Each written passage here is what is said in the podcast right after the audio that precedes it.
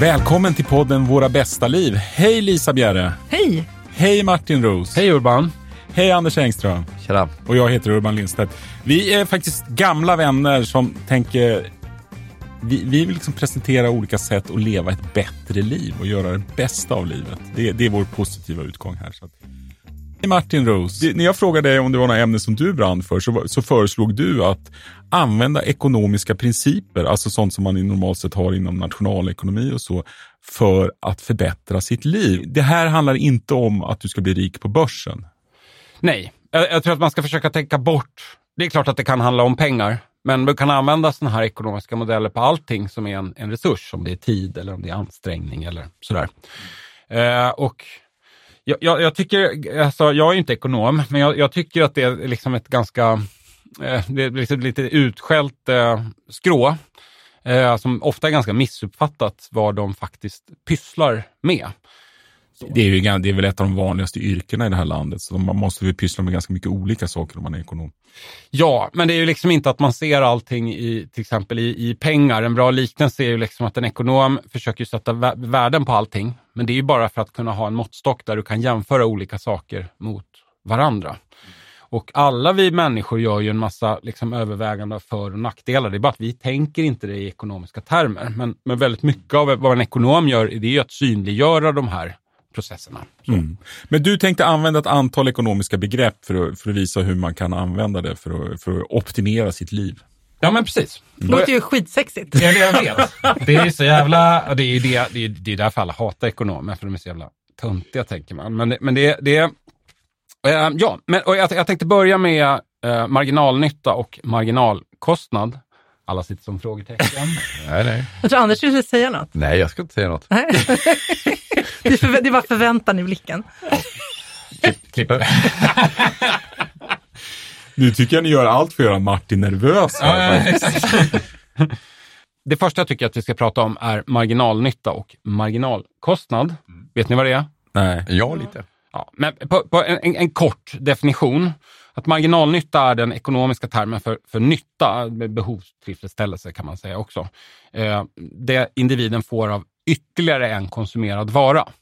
Det är alltså det för en till. Ja, om jag, om jag köper ytterligare en bil, marginalnyttan ja. för att ha två bilar är ganska låg. Alltså. Ofta är den ju avtagande. Nyttan på den första är mycket högre än på den, på den andra. Och marginalkostnaden är det omvända, att, att kostnaden för en till är det du ska titta på. Inte kostnaden i snitt eller totalkostnaden. Ekonomer tänker väldigt mycket så här. Alltså istället för att säga liksom, hur många glas vin ska dricka ikväll? Så frågar man sig varje gång inkrementellt, ska jag ta ett glas vin till? Och det kan man göra i framtiden. Ska jag ta ett glas vin till efter jag tagit andra glas vinet till? För det man vill komma åt här, och det är liksom falluckan vi andra ofta hamnar i, är att vi inte tänker på att priset för varje extra enhet ofta skiljer sig ganska mycket. Eller skiljer sig åtminstone. Varför det? Det är precis som att skaffa ett barn och när du har skaffat andra barnet så är det jävligt mycket jobbigare. Anders har fattar. Istället för att fundera hur, hur många barn ska jag skaffa? Så ska du fundera på, ska jag skaffa ett till när jag har skaffat ett? Förstår ni? Vad är marginalnyttan med det Vad andra barnet? Vad är marginalnyttan med Den ett är... barn till? Jag skulle säga att marginalnyttan för ett andra barn är ganska hög. Väldigt hög, jag säga. ja. Sen kan man väl diskutera, jag då som är fyrbarnsfar, och inte kan köpa en vanlig bil. Jag tror aldrig att vi tänkte ekonomiska termer, Martin, när vi skaffade varken... Vi visste att vi ville ha många barn. Ja, men vi, vi men, satt men, aldrig och tänkte sådär... Nej men, nej, men absolut, jag förstår vad du menar. Och, och, och det är här jag menar liksom att man måste komma vi bort Vi borde ha gjort det. Ja, men det är en aspekt naturligtvis. Om du inte har råd med ett fjärde barn så, så kanske, alltså du hamnar i ekonomiska trångmål för att skaffa ett till barn. Så det är naturligtvis en aspekt du måste titta på om du är en ansvarsfull förälder. Det tror jag folk gör för att de flesta skaffar ju inte mer än två barn. Frågan är om det är av ekonomiska skäl, men det, det, det, det komma här är till är liksom, när man, om man ska tänka som en ekonom, det är att du inte bara ska fokusera på pengar. Det är det som ekonomer gör, de fokuserar inte bara på pengar, utan du måste ju få in alla andra värden i att ha ett barn till, som inte har med pengar att göra. Men eh, ja, en vikt, väldigt relevant och vanlig grej är ju det här fritid versus arbetstid, alltså arbete. Alltså, alltså hur mycket liksom, hur mycket extra pengar jag, eh, hur mycket tid jag är beredd att förlora, fritid, för att få mer pengar. Det är en av de vanligaste såna här marginalnyttan. Liksom. Eh, alltså att, att, om du har, jag tänker att många kanske skulle vilja jobba 80 procent om det gick, för att marginalnyttan av de sista lönen, om man, har, om man är höginkomsttagare, mm. kanske liksom inte är värd att du skulle få en, alltså är värd mindre än att du skulle få en hel dag i veckan mer att vara ledig och göra någonting du ja, det, det är ett väldigt bra exempel på marginalkostnad, mm. nämligen skatt, skatten ja. du betalar på den extra arbetade timmen är ju otroligt hög. Det beror ju på var du ligger i. Alltså om du, ja, om du ligger bara över. över medelinkomst så får du ju ändå väldigt stora marginaleffekter. Du betalar ingen skatt alls.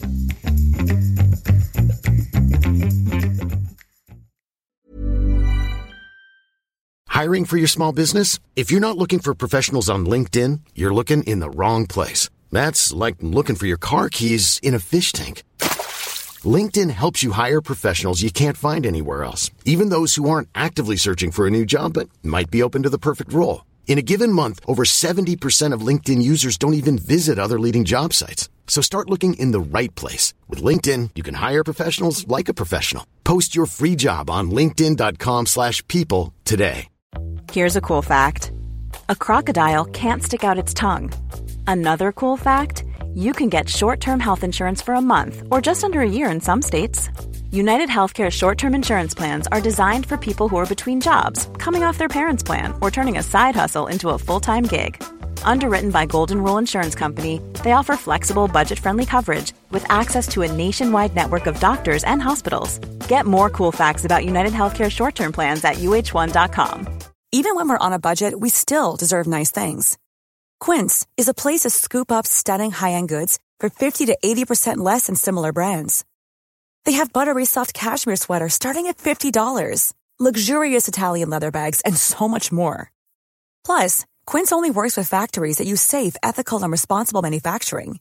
Get the high-end goods you'll love without the high price tag with Quince. Go to quince.com/style for free shipping and 365-day returns.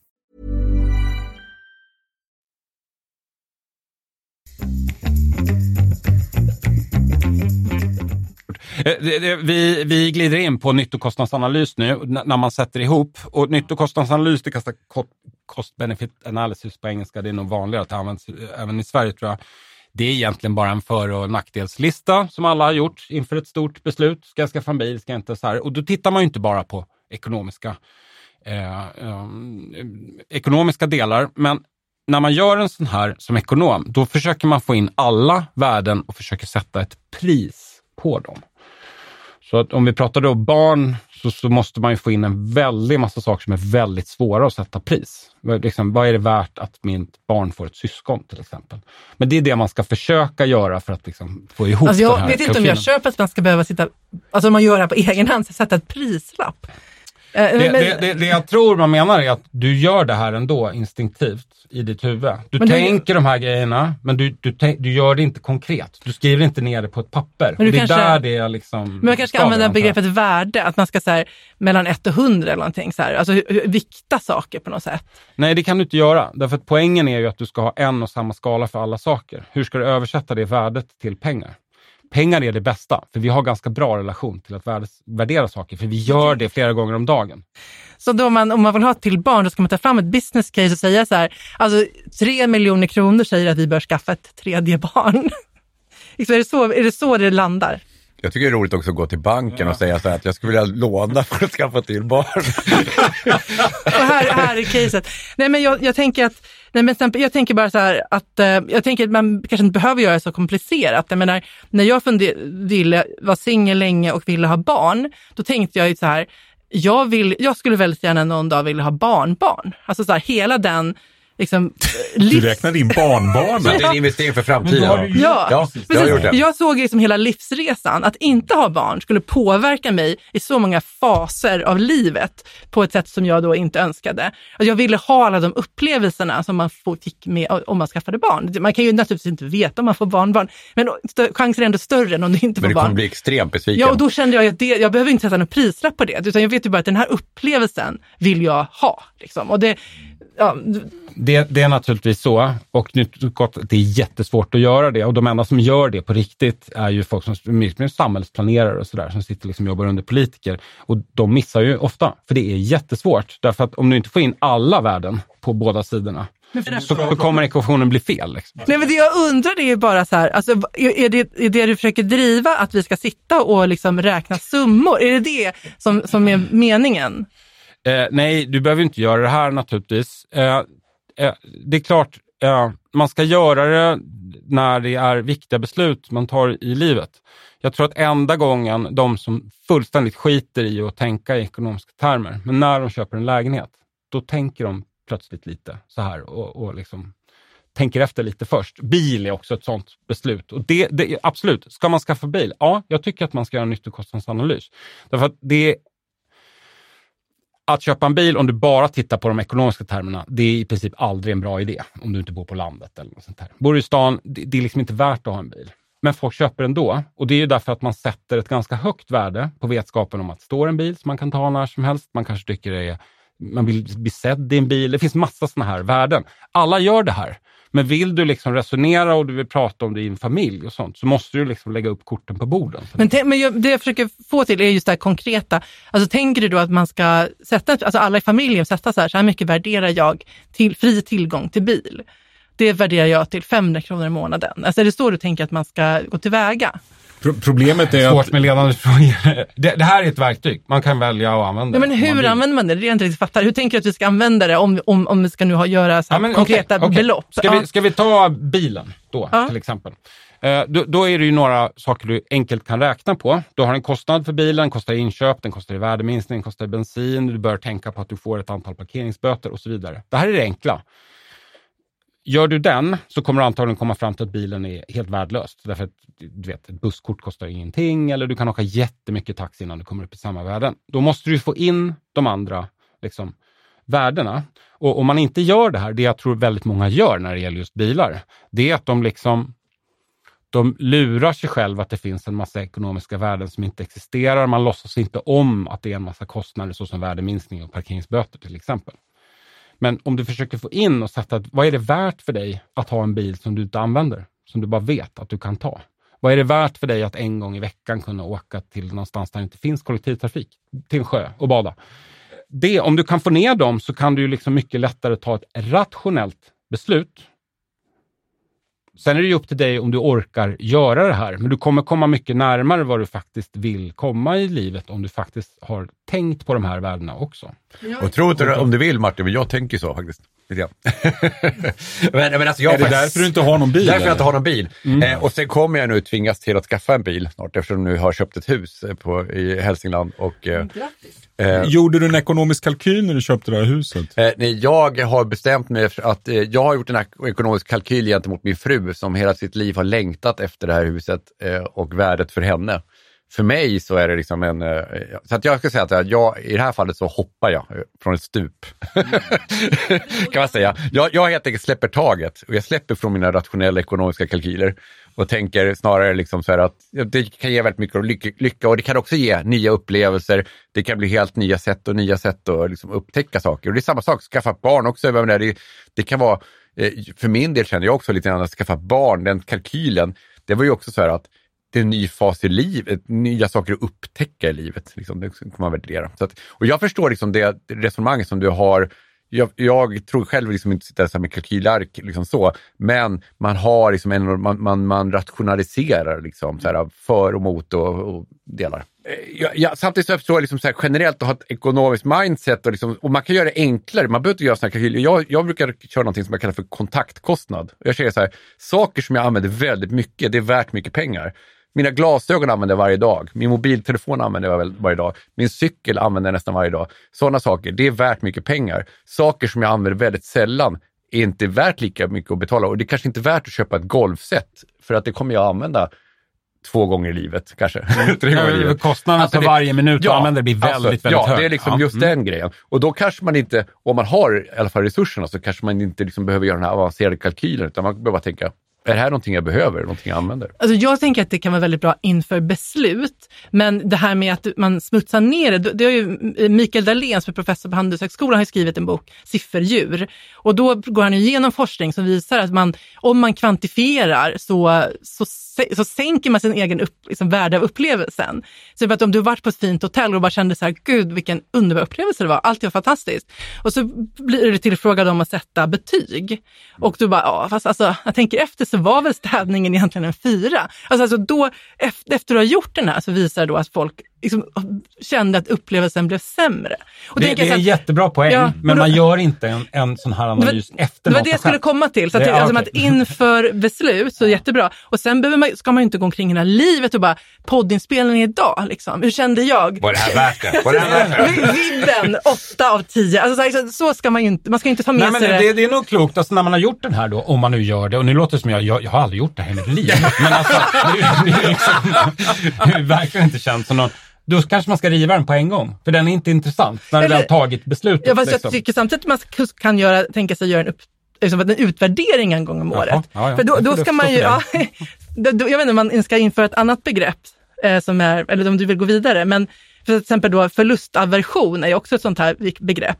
Alltså att om du har någonting så upplever du liksom en större så säga, förlust om du blir av med det jämfört med om du skulle, sälja, alltså skulle köpa det idag. Jag tror vi måste låta Martin springa ja, vidare precis, här. Man killen som inte... aldrig har gjort det här sitter och berättar hur man gör ja. och ni andra tydligen. Ja. Men, men så här, det, jag bara återkomma till det här när man känner så här, ska man sätta värden på allting? Att det känns, tänk på att det, det, du gynnas av att undvika att, att, att tänka liksom med hjärtat när du tar köpbeslut. Företaget och marknaden och de som säljer till dig vill att du ska inte att du ska göra såna här saker. De har hela arméer av marknadsförare som försöker få dig att ta känslobeslut när du gör det här. Så du gör dig själv alltid en otjänst. Sen kan det vara värt ibland, för du orkar inte bry dig. Det tar tid. Man, man liksom, inte sitta med ett Excel-ark eller vad vi sa här nu. Men, men, men du har det emot dig. Jag, jag tror hela vår ekonomi bygger på att vi inte ska ta eh, sådana här kalkylerade beslut. För att jag tror att väldigt mycket av vår konsumtion skulle inte ske om vi verkligen funderade kring är det, är det rimligt. Så vi, men, men fortsätt, du har massa begrepp att gå igenom och vi har redan ifrågasatt hela din grund. Ja, precis. Inte. Har vi? Nej. Jag är team Martin. Anders är på min sida. Ja. Men, eh, eh, nästa begrepp vi ska prata om är alternativkostnad. Känner sig alla hemma med vad en alternativkostnad är? Du får förklara det. Ja, kort. Alternativkostnad, eller opportunity cost, eh, det är liksom den fiktiva kostnaden av, du kan egentligen tänka det du skulle kunna gjort med pengarna eller tiden istället. Felet många gör när vi tar beslut är att vi tänker, liksom, ska jag göra det här eller ska jag inte göra det? Men du får ett mycket liksom, bättre beslutsunderlag om du tänker, om jag inte gör det här, vad är liksom det näst mest bästa alternativet jag kan göra med pengarna, tiden eller vad det nu är och ställa dem mot varandra. Om du väljer att vara fortsatt gift med din partner till exempel, så är alternativkostnaden de romantiska äventyr du nu inte kan uppleva för att du är gift med din partner. Då får du tänka det omvända då. Därför att om du, om du leker med tanke på att skilja dig nu, då är det ju så att du måste tänka att då blir ju alternativkostnaden istället allt det du nu har. Alternativkostnaden blir istället liksom tid med barnen eller liksom trygg relation, mysiga hemmakvällar, vad det nu är. Jag, tyckte det var, jag tänkte på det lite grann, att alltså jag tänker att det kan vara som en måttstock på hur, vilket, var relationen befinner sig. Om man tänker så här att alternativkostnaden för att lämna liksom, är så här, men då förlorar jag liksom allt det här. Om det är det man ser framför sig, då, har man kanske, då kan man kanske ganska nöjd med sin relation.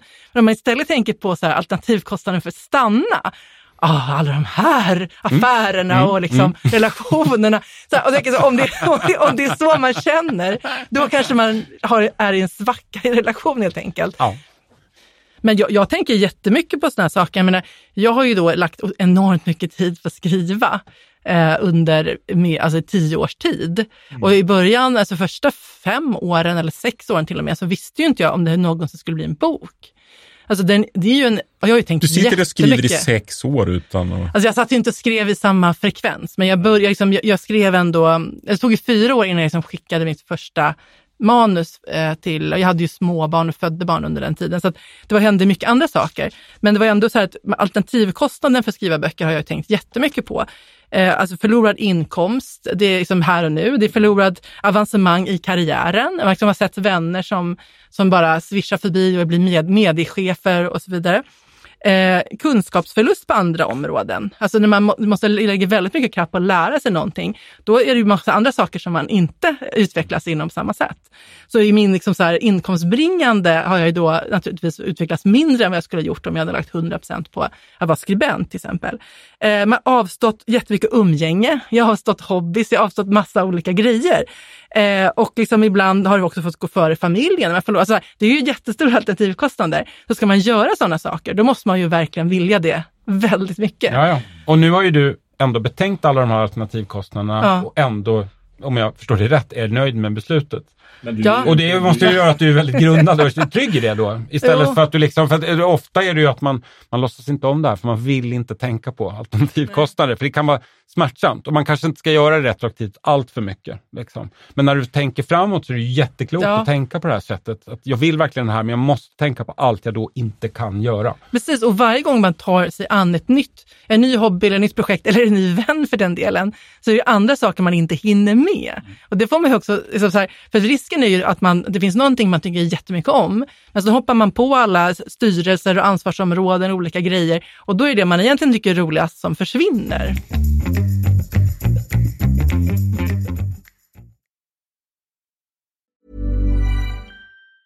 There's never been a faster or easier way to start your weight loss journey than with PlushCare. PlushCare accepts most insurance plans and gives you online access to board-certified physicians who can prescribe FDA-approved weight loss medications like Wigovi and Zepbound for those who qualify. Take charge of your health and speak with a board-certified physician about a weight loss plan that's right for you. Get started today at plushcare.com slash weight loss. That's plushcare.com slash weight loss. plushcare.com slash weight loss. Hiring for your small business? If you're not looking for professionals on LinkedIn, you're looking in the wrong place. That's like looking for your car keys in a fish tank. LinkedIn helps you hire professionals you can't find anywhere else, even those who aren't actively searching for a new job but might be open to the perfect role. In a given month, over 70% of LinkedIn users don't even visit other leading job sites. So start looking in the right place. With LinkedIn, you can hire professionals like a professional. Post your free job on linkedin.com slash people today. Hey, it's Paige DeSorbo from Giggly Squad. High quality fashion without the price tag. Say hello to Quince. I'm snagging high-end essentials like cozy cashmere sweaters, sleek leather jackets, fine jewelry, and so much more. With Quince being 50 to 80% less than similar brands and they partner with factories that prioritize safe ethical and responsible manufacturing i love that luxury quality within reach. Go to quince.com slash style to get free shipping and 365 day returns on your next order. quince.com slash style.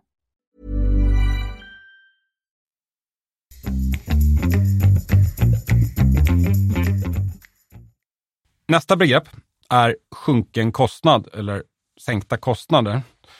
Och sänkta kostnader är alltså kostnader som redan har uppkommit och som inte kan återvinnas i framtiden. Det här låter ganska självklart, men det är väldigt vanlig fallgrop man hamnar i det här. Att man inte inser att kostnaden är sjunken. Alltså om, att den är redan tagen? Den är redan tagen och du kan inte göra något åt den. Ett, ett, ett exempel då är om du köper en biobiljett och du går och sätter dig och tittar på en film. Och efter typ halva filmen så märker jag att det här är skräp. Det här är, det är, jag vill inte göra det här. De flesta människor väljer ändå att sitta kvar i biosalongen. Det kan ju bli bättre. på filmen. Det kan ju bli bättre. Nej, i de här, när man undersöker det de säger och det, det är det man gör, det är att, att man inbillar sig att om jag går härifrån, då har jag ju liksom slösat bort de här pengarna genom att inte se färdigt filmen. Men det det egentligen är ju så att du har ju redan slösat bort, du får inte igen halva biobiljetten när du går ut. Och tiden liksom är ju redan borta, den kan du aldrig få tillbaks. Kostnaden är sjunken, du kan inte göra något åt den. Du kan ju välja sig färdigt den ändå, men du kan aldrig få tillbaks den där kostnaden. Rätt beslut i det läget är bara att resa sig och gå. Så annars så slösar du bort en, en timme till på det. Och det finns en alternativkostnad på den timmen. Du kan göra något vettigare med den. Ja. Eller hur? Du, slös, du, precis, du kastar bra pengar efter dåliga. Du ska välja att njuta av det dåliga. Eh, se ja, nyanserna nu det. tittar jag i mitt manus, jag har inget svar på det. Jag, jag tänker på en annan variant av det där som jag har tänkt på flera gånger. För jag brukar ha någon så här, jag har haft någon konstig grej att typ när det är julledigt så får jag för mig att jag ska installera, bara för att liksom bara koppla bort hjärnan totalt och inte göra någonting helt meningslöst. Så har jag typ så här installerat någon sån här typ Candy Crush eller någon sån här skit, liksom, någon sån här app. Och hela det, bygger ju bara på att man, liksom bara, man blir mer och mer insyltad i det. Det bygger verkligen på att när man har kommit en viss per, lång, längd liksom, i det här så känns det att nu har jag lagt så jävla mycket tid på det här. Ska jag bara lägga av? Liksom så här. Det är ju liksom verkligen på den. Så att jag gör det liksom nästan som en övning. Jag kör så här skitmycket och sen så bara lägga, av, radera appen. Liksom. Så att jag kör typ en så här, några dagar. Och det är så en enorm k- så här, kraftansträngning den här grejen för att man har liksom byggt upp den här grejen. Man kan investera så jävla meningslös tid. Liksom. Det är så otroligt meningslöst. Och samtidigt så har jag kompisar som är så här level, jag vet inte vad, på, på Pokémon Go och, och grejer. Som, så här, folk som åker runt i hela världen och så fort de går ut så här, i Hongkong så går de ut och letar efter sådana här gym och skit. Så här, Pokémon Jag är Go. level 45. Ja, nej, men, ja. det, är. Nej, men alltså, det är så jävla svårt att sluta med sån grej för att man bara kommit över en gräns som gör så här, det går inte längre. Det, ja, precis. Och det, där är ytterligare ett exempel från bokvärlden. Det är ju där om man har lagt fyra år på att skriva en bok och den blir refuserad.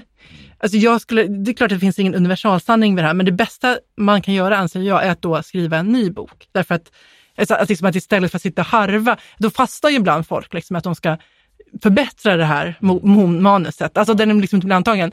För att man, nu har jag ju lagt fyra år på det här. Alltså det kan jag ju inte bara kasta bort. Men det bästa är ju att du tänker på det som en utbildnings utbildningskostnad så att säga. Och så, du kunde ha spelat Candy Crush i fyra Ja, år. det precis. Ja, men framförallt ska du inte lägga fyra år till på det. Och det och Jo, när du- risken för det Pre- finns. Precis, då, du liksom, skriver en det- ny bok och det kommer inte ta fyra år. Då använder du all den kun- kunskapen du har förvärvat. Men det, det är också så- precis en tanke. För jag har ju ett sånt refuserat manus som jag har lagt fyra år på. Det, det är jobbigt, men man måste gå vidare. mycket spel och alltså, hasardspel och så här bygger ju på det här. Att man, man tror att man kan ta igen tidigare förluster. Men kan, kan inte jag då få ta och peta in där förlustaversion som jag försökte innan? Alltså förlustaversion är ju också ett ekonomiskt begrepp och det handlar ju då om att, alltså det här att, att du värderar någonting du har högre än eh, att, alltså att förlusten liksom värderar du som värre än att du ska, ska anförskaffa det om man säger så. Liksom att om jag har en flaska vin som är, som jag, liksom, som, som är värd på marknaden 2000 kronor. Alltså jag kanske köpte den för tio år sedan, då var den värd en hundralapp jag skulle, så frågar du så här då, skulle du gå och köpa den flaskan idag? Då är ju ofta svaret nej. Men däremot så här, skulle du sälja flaskan? Då är också svaret nej. Eh, och, och det är ju väldigt ologiskt därför att förlusten så, vär- värderas, känns värre. Att du har någonting än, än om du så att säga gör transaktionen idag. och då, ja, Ja, precis, då kan man ju till exempel, ett, exempel då om man har så här sunk costs, man tänker att jag har lagt fyra år på det här manuset, så här. men om jag liksom fick det här manuset i hand idag och fick valet så här, skulle jag liksom vilja, vad ska man säga, skulle jag vilja börja bearbeta det här liksom, eller skulle jag vilja alltså, hellre skriva något nytt? Så. Alltså om man, om man tänker liksom att man, man, man liksom försöker försätta sig i blankläge. Eller till exempel då så här, ja men jag har en bil Eh, och, och, så, och, och om jag idag skulle liksom så, så köpa, den, köpa den bilen, skulle jag vilja betala 50 000 för den? Alltså, förstår du vad jag menar? Och så är svaret nej, så ska, borde man ju då logiskt sett avyttra de här ägodelarna. Alltså, ja, menar- det är nog rätt beslut. För det, Ja. det här består ju, även om du, för det finns ju saker du får reducera bort för. Du kanske har byggt upp ett visst en viss känsla för det här. Ja, jo. vad heter det, affektionsvärde. Eh, att, att sälja något är ju ett jobb i sig. Det är jobbigt att lägga upp det på Blocket eller whatever. Mm. Men även om du tar bort de här så består ju det här. Och det är väldigt tydligt att det är på det viset. Vi går ju alla runt med såna här Ja, saker precis. som vi egentligen inte tycker är värda det värde de har. Men det, fin, det, det finns ju massa grejer man aldrig gör sig av med. Du och jag är ju Hammarbyare, Martin.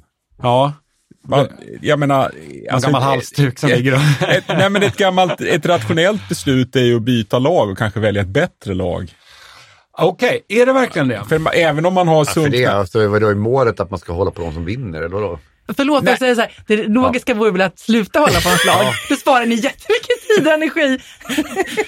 nej, men, Och jag- göra dåliga men- filmer istället. Ja, men, eh, men där...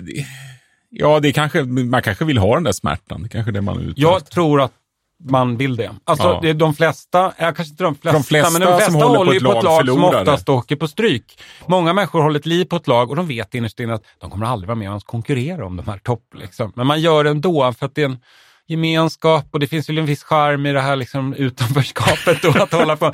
En gång i tiden var ju Hammarby en sån här loserklubb. Och, Det är och liksom inte man bar det riktigt som en medalj på bröstet, att man aldrig har vunnit ett SM-guld och så. Ehm, så det, det finns väl en sån aspekt av det. Men den här sjunkna kostnader, kan man, räkna, kan man lägga på det på mänskliga relationer? Ja, nu har jag umgått så mycket med den här kompisen. Jo men absolut, tänker jag. Jag menar, till exempel, om man har känt någon i 20 år, då är det lätt att man tänker så här, vi liksom har ju den här vänskapen att förvalta. Men om du tänker så här, skulle jag träffa den här personen idag? Så här, fan vilken trist typ. Då, är det, då borde man, alltså, så- jag kommer Man aldrig borde göra ta den det. sjunkna kostnaden. Egentligen borde man då tänka så här då, ja men då kanske vi ska pausa just nu, liksom att vi inte ska umgås just nu. Jag, jag hör ju själv att det här kommer jag aldrig att göra, för det finns ju affektionsvärde i gamla Eller så vänner. gör du utan Eller- att eller så tänka skriver efter, du så här- utan de bara så- fejdar ut de här. Ja. Eller så gör du en liten kalkyl så här, och så skickar du över det brev. Jag har nu eh, räknat ut här att du har kostat mig så här mycket och jag ser att jag har, jag har inte alls fått ut någonting av våra interaktioner de senaste två åren. Så tyvärr, avbruten. Och har du några frågor om det här med ja, nyttokostnadsanalys så kan här bli som till mig. Martin, det är Så, precis. ja, precis. Prenumer- Prenumerationen upphör. jag vet hur många begrepp du har kvar Martin? Nej, jag vet inte, vi kan, ett, ett till vi skulle kunna prata om är um, egentligen kopplingen mellan, mellan tid och eh, pengar. Eh, Att, att all din tid är värd pengar och vice versa. Ja, ett, ett exempel som jag, vi pratade om innan här då är till exempel att om du har, du har köpt en dyr semester, den svider, du har åkt någonstans långt till Seychellerna säger vi. Usch, vad sa jag något som jag knappt kan uttala. Men eh, du landar på flygplatsen och så då kan du välja att billigt åka med en buss in till stan, ta en timme, eller så kan du ta en taxi. Och det kostar 500 kronor, men du är inne i stan på ditt hotell på 15 minuter, till exempel. Många gör då kanske misstaget att man känner att man har betalat betalt så mycket för den här semestern, så att man tar inte den där extra taxikostnaden. Någonstans får gränsen gå. Men om man tänker lite mer som en ekonom så kan man då sätta att du har betalt totalsumman för hela semestern.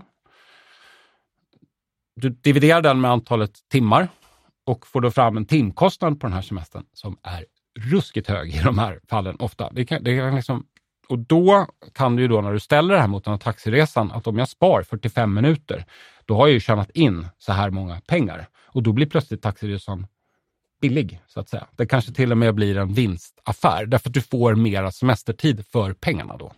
Men sen får man ju då tänka marginalnyttan Ja. av den här semestertiden. Mm. Men klart, om det är precis i början, då kanske man har en hög mar- marginalnytta av den tiden. Ja, och sen är det så här, du, du kan ju ha en budget att du har ett tak som du inte ska gå Ja. över. Du ska nu inte göra det, men det, det är mer som ett, ett, ett, ett exempel. Alltså jag tänker ofta så när jag ska hem på kvällen, eh, som att jag då ja, men tänker så här, ska, är det värt att ta en taxi? Och så är det så här, ja, men man sparar 20 minuter. Liksom. Nej, ja, då, då, och så tänker jag att det är också en upplevelse att få åka tunnelbana Alltså, jag, på tycker kvällen. det är en upplevelse. jag tycker det är en Jag tycker upplevelse. det, för det är ungdomar det. och det är liksom en annan. Jag, jag är Jag utanför mitt... nytt. Ja, men jag är utanför mitt vanliga element och det är ju en intressant upplevelse och att man behöver exponera sig för verkligheten. Så att jag, jag, då, jag tar nästan aldrig taxi hem på kvällen. Är inte det en post-corona-grej också? För jag tyckte så här, när man åkte tunnelbana igen, att man var så här, wow. Liksom. Jag minns inte att det var så innan. Um, nej, men en, en annan som jag stötte på i någon, um, det är militärligan, kommer ni ihåg dem? Det var en, en liga som rånade banker på 90-talet. Och de var väldigt disciplinerade och så här, och de var ju väldigt annorlunda för att vara kriminella. De var, var liksom ja, normalbegåvade. Normalt sett är de inte det. Så de Så jäkla dryg var jag tror, nej, men, det är väl ingen... Så de hade ah, lagt du vill ta en kula för liksom genialiteten i bankrånare. nej, men så här, de hade en bakgrund som egna företagare, om det var hantverkare eller något sånt där. Men de var väldigt vana att tänka i mån av sin tid som pengar. Och någon av dem satt ju plötsligt och började räkna på det här och kom fram till att så här, men vi är ju tre eller fyra vad de var. Det tar jättelång tid att föra ett bankrån. Det ska liksom rekognoseras, du måste skaffa massa utrustning. Och de kom ju fram till att timlånen är ju jättedålig. Det här är ju, det här är ju, ungefär, det är ju bättre att jobba än att råna banker. Så lösningen Ja. de gjorde, det var ju att råna flera banker samtidigt på samma Okej. ställe. Att man åkte till ett torg så rånade man två banker som låg bredvid varandra. Det För var deras signum faktiskt. Overheadkostnaden här var ju liksom samma. Det är lika mycket rekognosering, ungefär lika mycket och du behöver samma prylar. Det är bara att du får ut liksom dubbelt. De rånade till och med tre någon gång tror jag på ett. Ja, men de åkte ju fast till slut. Ja, det var ingen rekommendation sådär. Det, bara, det var en intressant aspekt av liksom någon som faktiskt räknat på det och kommit fram till att så här, råna banker är inte så mycket. det- Man bara inbillar sig det för du får jättemycket pengar på en gång. Nej, men jag Tror tycker det- inte, ja men det här med, jag tycker det är jätteintressant det här med vad tiden är värd. Jag tänker att när man, när man jobbar som egenföretagare, som jag är, varit i i många år, då blir ju det så väldigt tydligt. När man, när man, någonstans tar man ändå betalt utifrån nedlagd tid. Och då blir det ju så här, och där tycker jag att många blir dumsnåla. Att man tycker så här, ska jag betala tusen spänn för den här appen? Så här, ja, alltså, om den besparar dig en timme så har du liksom redan, efter det är allt en vinst. Att man, alltså man, man liksom måste ändå se på Alltså, ja, precis. Man måste, då, måste man verkligen, då har man ju en timkostnad. Eller så en egen... Det, det, det är väldigt många människor som gör sin egen bokföring, vilket är ju helt idiotiskt. Nej, jag. där, Ja, det, det- det, jag gör min egen bokföring, men jag, ehm, jag är lägger ju... ekonom också. Ja, ja, absolut, men jag har ju, nu finns, alltså, jag lägger kanske 15 minuter i månaden. Alltså det är ju liksom, de är ju så, det finns ju så automatiserade program och man kan lägga upp ännu mer automatisering. Men, så alltså, då, och sen kan jag ju såklart, klar, jag har ju lärt mig plus att jag är ekonom, men, men, då tycker jag, men, ja, ja. men jag har ju hjälp med årsredovisning och det, Ja, sånt men där. en, en annan aspekt är just det här med tid och att man är egen. Jag tycker det är väldigt intressant. Jag upplevde själv när jag var i den här slags mellanchef och hade ett antal konsulter också under mig. Och bara insikten liksom så här, vad folk kostar och ha möten. Och det är så intressant där, hur mycket möten som det finns och hur man märker att folk som är så här, liksom, ska det, ska, liksom, är det här människor som är relevant, de är med på det här mötet, vad tillför de till det här mötet? Det är kanske är bra om vi har en väldigt bra agenda här så att vi gör ett effektivt möte. För det är helt fascinerande hur, hur mycket tid som bara slösas på Men på det är ju möten även anställda. är- Ja, nej, men jag ska mina anställda. då borde man tänka inte- så här, det här kostar anställda- 10 000 det här Anställda mötet. tänker inte på sin egen kostnad där. Nej. Och jag märkte, man märkte det ju verkligen under pandemin när man hade de här, när folk hade behovet att träffas. Och det var sådana här online-möten där det helt plötsligt var så här 40, ja, men så här 15 pers med för att folk vill bara se folk typ. Folk satt liksom med i möten som de inte hade någonting att göra i. Liksom. Så det är Och- väldigt och då är- se. Då, då, Ja. är det ju så, då kan man ju säga, om vi ska snacka alternativkostnader och sånt, det här är ju ändå jobbmöten. Det är ännu, jag menar om man har varit lite engagerad i föreningslivet Ja, och ja, suttit i, så här, tid, ja. i så här styrelsemöten i olika typer av föreningar. För där finns det ju alltid folk som, som inte värderar sin tid någonting. Och gärna oftast lite äldre människor då, som, som kan sitta och lägga ut texten i timmar när en annan bara egentligen vill hem och äta middag. Det, det, det, för där handlar som man om slösar inte... med andras tid. Ja, Precis. Ja, ja, ja.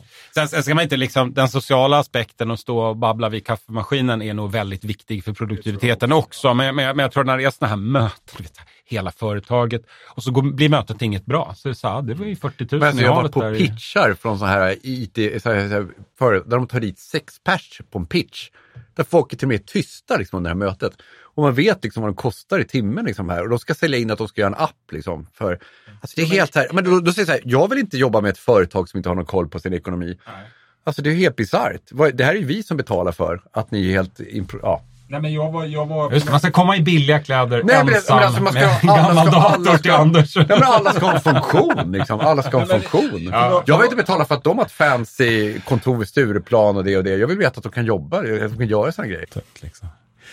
Men jag tänker så här, vi kanske ändå ska börja avrunda lite. Eller vad vill du säga Ja, ja, Martin? jag hade, ev- eventuellt, Ja. det, bara för att sätta ett begrepp till. Därför att det du, när du tar upp det här att man inte ska göra sin egen bokföring, om man inte är bra, att det är mycket bättre att lägga ut det. Det är ju då det begrepp som kallas komparativa fördelar. Och där är liksom företag och länder och sådär har olika kom, men det har alla människor också. Är man liksom, och att, att försöka hitta sina komparativa fördelar, alltså där man är över snittet kan man väl säga, ungefär vad det betyder, eller helst där du excellerar i någonting och försöka maxa på det. Så se till att är, är du liksom duktig på bokföring kanske du ska, i ditt företag, kanske ska göra bokföring åt några andra som kan hjälpa dig med det de är bättre på. Och liksom ett modernt samhälle, det handlar ju väldigt mycket om att vi har blivit specialiserade. Liksom, all- alla var liksom jack of all trades förr i tiden och nu är det mycket mer specialiserat. Men det är ju än idag så håller vi ju på och renoverar hemma och lagar med bilen och sånt där. Där det kanske finns, det är bättre att låta någon annan göra det så att du kan ta dina timmar och göra det där du har en komparativ Men, men gör, gör inte många det där för de tycker det är roligt? Jo, det, och är det så så är det klart att man ska göra det. Men då är det ju en hobby. Jag tror att väldigt många när det gäller, den bokföringsexemplet är bra, ytterst få tycker att det är roligt att göra bokföring. Man gör det därför att de snålar, därför att de ser att det är en kostnad och tar inte hänsyn till att tiden är också en kostnad. Ebba räckte på handen för en av dem som, som försöker göra bokföring själv. Jaha, ja, det tycker jag du ska sluta med faktiskt. Men, Ja, nu hoppar jag av Tiv Anders här. Gör sin bokföring själv. ja. Jag Nej, tog, men- in, jag tog faktiskt in. Ska du göra redovisningsekonomerna arbetslösa? men Ma- Martin, det finns ju massa sådana här intressanta experiment där man har försökt skapa lokala valutor utifrån det här perspektivet att man ska även i i liksom det mer privata ska vara, inte vara jack of all trades utan man ska specialisera sig. Men, men nästan alla de där, det blir ju aldrig någonting riktigt med om de här lokala experimenten. För då handlar det ju om att ja, du är duktig på någonting. Men kan inte, problemet idag som man lever ett modernt liv, man, vad har man för kompetenser som man... Men jag förstår inte, det, det, det, det är liksom samhället som det är nu bygger ju, vi har ju valutor. Jo, jo, men då är det ju alltså- hela samhället. Nu handlar det om lokal... Det, det, det, det finns flera sådana experiment på, i lokalsamhällen, typ någon liten by någonstans, då man bestämt vi ska inte bli utnyttjade av storsvensken. Utan då, Så kör de en egen då valuta. har de en egen lokal valuta. Så, då, så då, då om, jag, om jag hjälper dig att bygga ett, ett staket så får du liksom några vad det nu kan heta den här valutan. Och sen kan jag använda den, jag kan, kan jag gå till någon annan och, och köpa sylt. Det är en slags byteshandel. Men varför använder de inte bara en vanlig valuta? Jag Nej, men-. Ja, det är ju lite, men för att de vill samla Jag vill allting utanför. till det lokala. Ja, ja, okej, okej. Men Ja, jag jag de var de har samma mekanism. Jag var med en sån i Uppsala. Lokala, det? lokala Uppsala-pengar, LUP. Funkade Och det? sen så kom det ut, och det här var innan internet, så det kom alltså en katalog så här, en gång i månaden i den här LUP med liksom så här, där alla erbjöd sina tjänster, typ så här barnvakt, så här många LUP, da, da, da. Vad Det erbjöd roliga- du, Anders? Va? Vad är det? Det, roliga, det roliga var att ja, jag det roliga att vi, jag och en kompis fick ett andra, eller tredje eller fjärde eller fan var, kontrakt via det här. Via, via den här tjänsten. Alltså hyreskontrakt på en lägenhet? Ja, ja det, var, det var inte ett hyreskontrakt för det var ju någon som hade hyrt den i tredje handen och sådär. Men det var ingen som liksom visste, visste, visste vad den här första personen hade förstahandskontraktet. Så den här bara fördes vidare. Så jag och min kompis fick en lägenhet, ett boende via LUP. Och sen skulle vi betala tillbaka det i typ så här barnvakteri eller någonting. Så vi, vi låg ju minus på den här LUP. Men får jag fråga, det här låter som ett liksom, det låter fint men är inte det här bara ett sätt att slippa betala moms? Ja, precis. Alltså Skatt- skattemyndigheterna... Ett skattefiffel skatt- som skatt- liksom förklätt till något så här alternativt utanför. Det- Eller?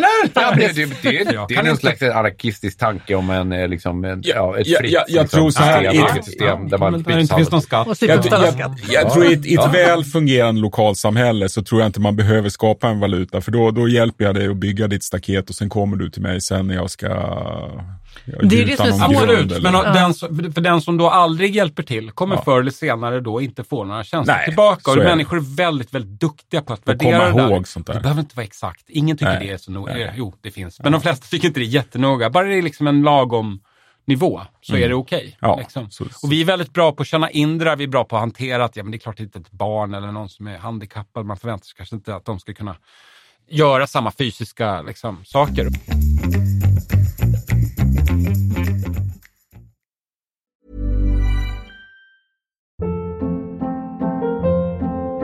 Hold up. What was that? Boring. No flavor. That was as bad as those leftovers you ate all week. Kiki Palmer here, and it's time to say hello to something fresh and guilt-free. Hello Fresh. Jazz up dinner with pecan-crusted chicken or garlic butter shrimp scampi. Now that's music to my mouth. Hello Fresh. Let's get this dinner party started. Discover all the delicious possibilities at hellofresh.com. Planning for your next trip? Elevate your travel style with Quince. Quince has all the jet setting essentials you'll want for your next getaway, like European linen, premium luggage options, buttery soft Italian leather bags, and so much more. And is all priced at 50 to 80% less than similar brands. Plus, Quince only works with factories that use safe and ethical manufacturing practices. Pack your bags with high-quality essentials you'll be wearing for vacations to come with Quince. Go to quince.com slash pack for free shipping and 365-day returns.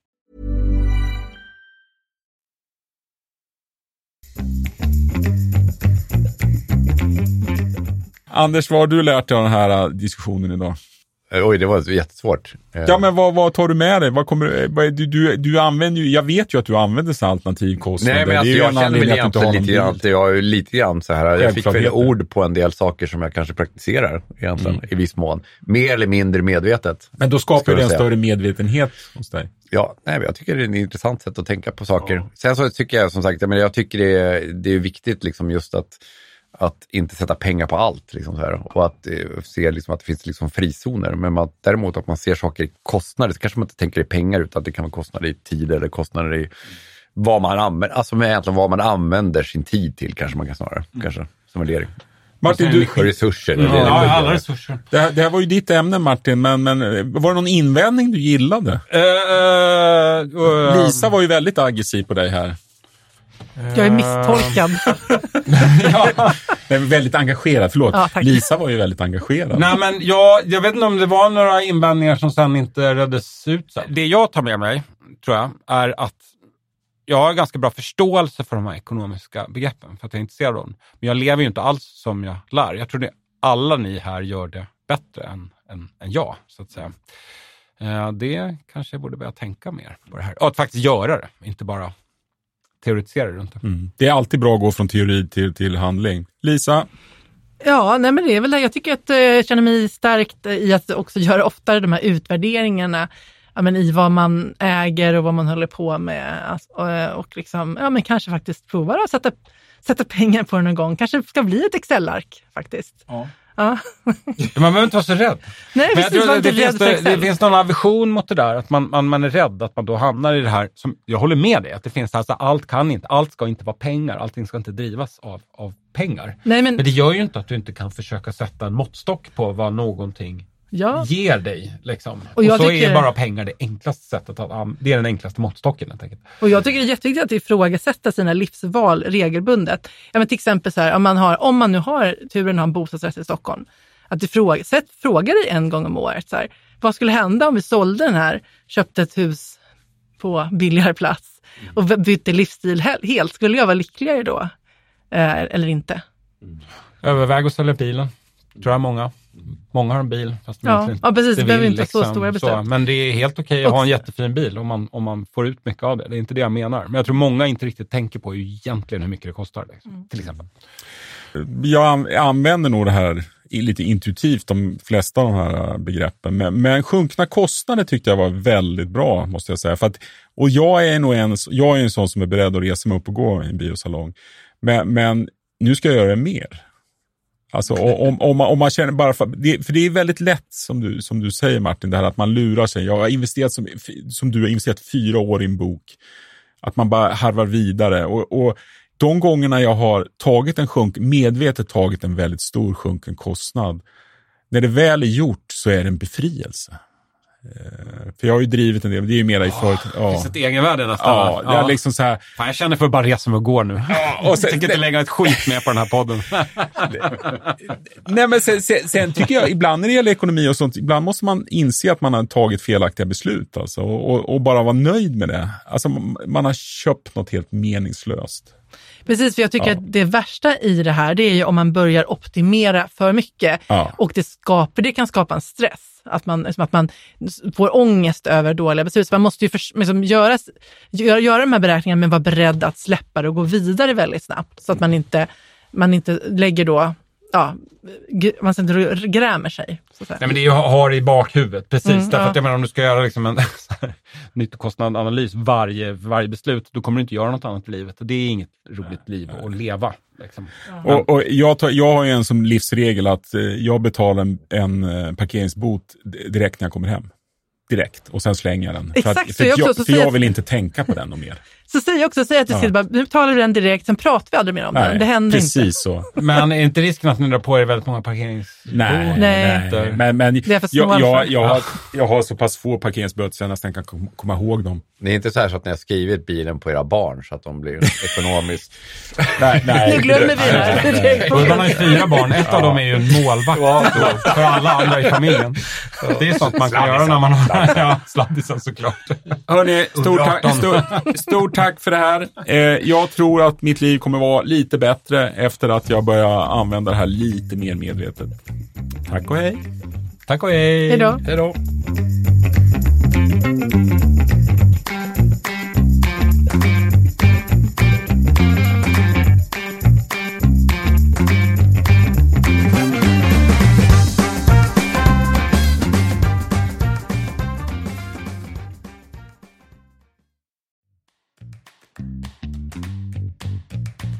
Sprid podden bland era vänner och följ gärna Våra bästa liv på Instagram eller Facebook.